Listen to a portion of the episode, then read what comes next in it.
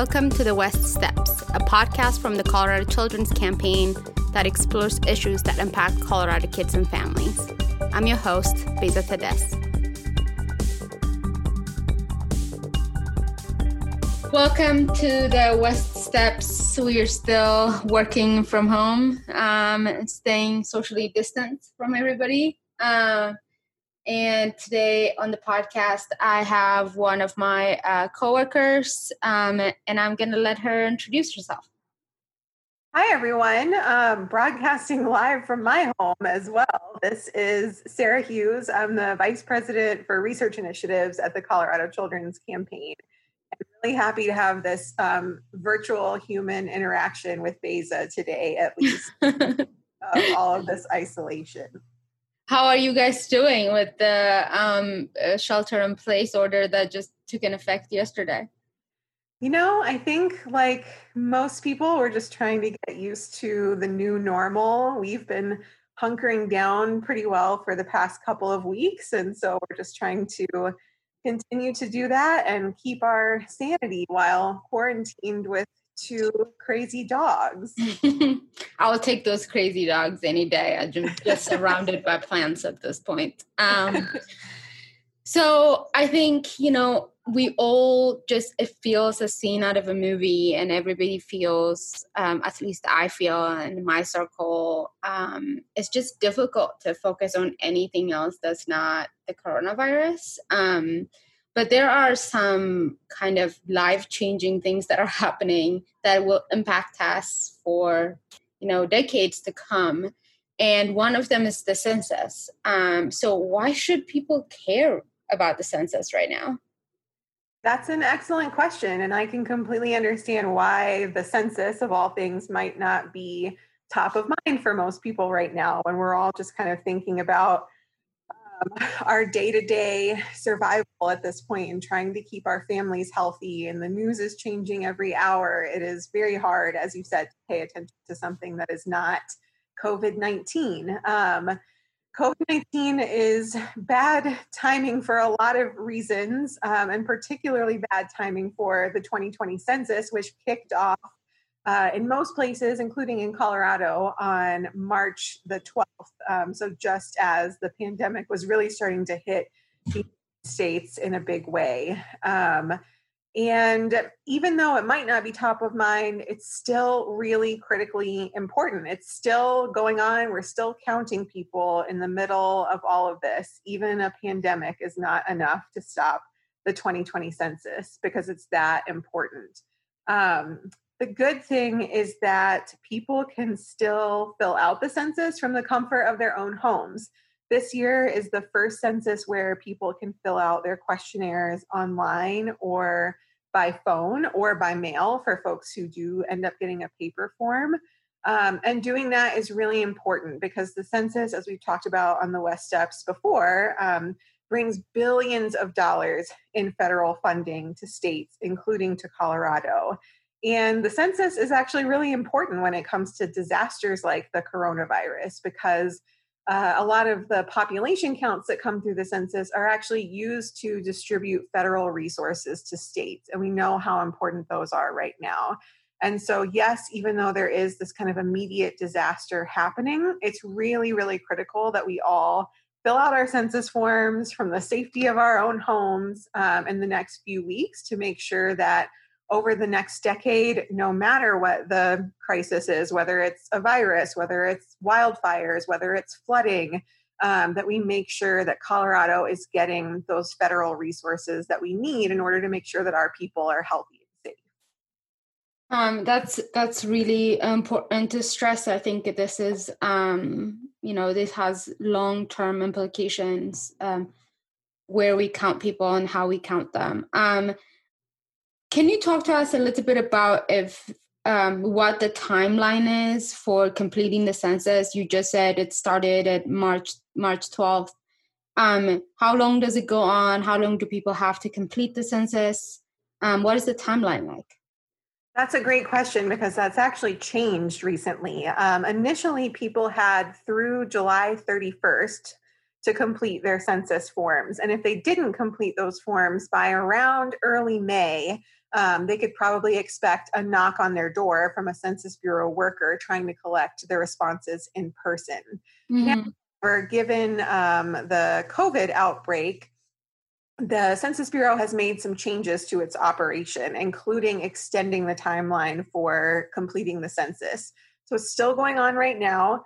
People can still complete the census now through um, August 14th. That deadline has been extended by about two weeks just to reflect that um, things are pretty disrupted right now and people might need a little bit of additional time to get that completed. Mm-hmm. Okay, I guess that, that I think that would be really helpful. Um, I think related question is that we were, you know, the last time we had this conversation, we talked about how teachers and schools were such a, a, a huge resource for making sure kids who, especially kids under five, who are um, one of those difficult to count populations, were going to be really useful. And we've seen around the country that, and, and including our state, m- almost all um, schools and uh, childcare providers being closed. So, what does that mean for that hard to count population? You know, it's really unfortunate. You're exactly right that teachers and childcare providers and pediatricians were all people that all of us were really relying on as being trusted messengers to be able to reach families and make sure that they know um, why it's important to count their kids and where kids should be counted. Um, so it's really putting a damper on a lot of the efforts that people had planned to make sure that families were responding to the census. You know, some providers were planning to host a census night where families could come and all fill out their questionnaires together. And obviously, now with social distancing, that's not going to be a possibility. So, I think right now, really, what is most important is uh, doing some either, you know, virtual person to person outreach, texting friends and family with young kids, reminding them to fill out their census forms and reminding them to include their kiddos. Um, also, I think digital outreach has been critically important. It's something that a lot of census advocates are really relying on right now, since that person to person interaction is obviously going to be very limited. So, you can post on social media about the census. Um, you can uh, follow the Census Bureau on any of their social media platforms and share or retweet any of the materials that they are posting. Mm-hmm. And then those schools are not meeting in person, um, we do know that a lot of them, them are going to start remote learning in a couple of weeks. Um, I know my husband was just on a call this morning. He's a teacher and they're trying to plan out what that's going to look like for the rest of the school year. And so teachers can still hopefully push that message out, um, do it online instead of face to face, and hopefully still emphasize uh, how important the census continues to be and that people can complete it without ever leaving their houses. Um, so I think you know when we think about the census, at least until we started talking about it, I always kind of assumed there was like this really long pages and pages of survey that ask very intrusive questions.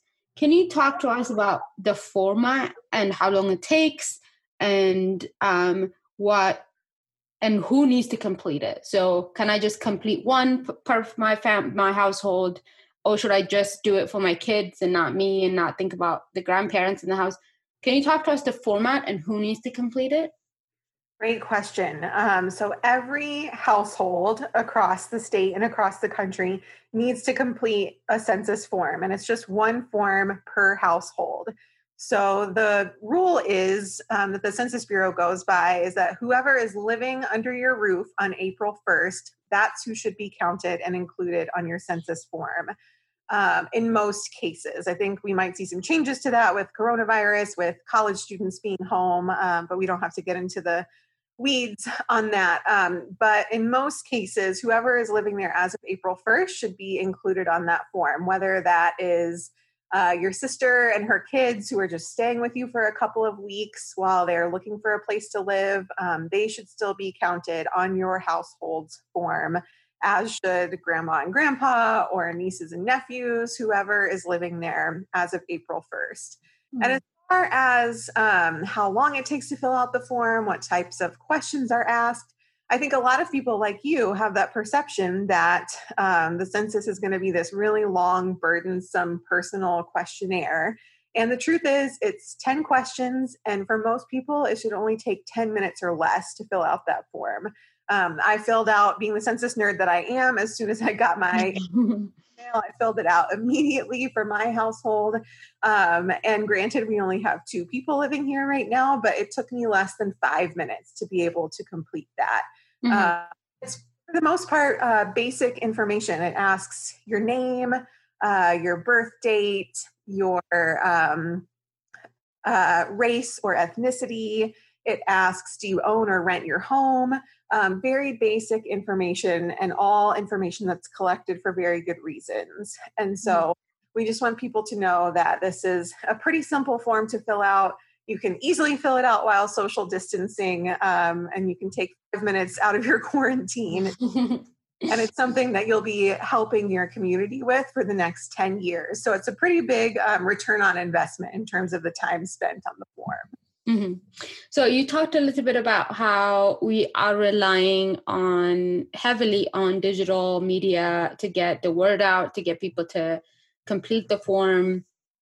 So do people just um, have to wait till they get a mail from the Census Bureau to complete the form? Where do people go to um, complete the form? So, most households across Colorado should have already received at some point in the last couple of weeks an invitation in the mail um, that has a website that people can go to uh, and a uh, an identification code that they will enter when they go to the website to be able to access their questionnaire. Uh, that letter should also have a phone number on it in case folks don't have access to the internet. They can also complete the census over the phone. However, um, there are some households that live in rural areas that don't get mail delivered directly to their homes. They might be relying on a P.O. box, for example. Mm. This does not send these invitations to P.O. boxes. Um, these folks were initially scheduled to have a Census Bureau worker drop off a packet of information and a paper form at their front doors um, beginning right around this time. But because of the concerns for public health and safety, they've now delayed that operation by a couple of weeks. Um, and we'll see if it gets delayed even further. But those folks in those rural areas may not have actually received that invitation yet. But the good news is, um, if you haven't received the invitation, even if you don't have that access code that the Census Bureau is sending out, you can still go to my2020census.gov mm-hmm. and complete your questionnaire even without that invitation. Okay. Um, so I think, you know, one thing we have touched on, but I just really want to expand on is how now most of the communication um, in the midst of all the craziness around covid-19 is going to be on digital it's going to be person to person it's a, it's going to be me telling my friends and, and my friends telling their family and their friends. Um, can you talk to us a little bit about you know how young people can make sure that you know maybe they're um, not internet you know friendly uncle or aunt or make sure their friendly neighbor. All of those people get counted. What are the individual things that we can do amidst all of this? That's a great question and i think young people are going to be really key in this census just because like you mentioned we are relying a lot more on digital outreach in the face of the covid outbreak um, and you're right that there are definitely some family members that are not going to be as internet savvy as others. Um, I can think of some in my own family. Where, um, and so I think ordinarily I would have said, you know, go over to your family member's house and help them um, fill out their census form online. But of course, now that's not exactly recommended now that we're all supposed to be sheltering in place as much as possible. Um, so, one thing to do is just talk to those people in your family who might be skeptical about the census let them know why it matters um, and you can let them know that even if they aren't able to fill it out online right now eventually if they haven't responded the census bureau will send a paper form to their home through the mail and they'll have the opportunity to respond that way mm-hmm. um, might not happen for another few weeks while they're still trying to encourage people to respond online or by phone. But I think just continuing to follow up with those family members or friends um, and letting them know uh, why it's so important is going to be critical. And then for other for young people who ha- have friends or family members who are internet savvy, you know, we can get creative with it. I know a lot of people are doing Zoom happy hours or conference calls with their friends and loved ones right now. Um, you can all do that together and fill out your census form while you're chatting. There are lots of different things I think that people could do um, to get creative and make sure that everybody in their circles um, is going to be is is going to be counted in the census this time. Yeah.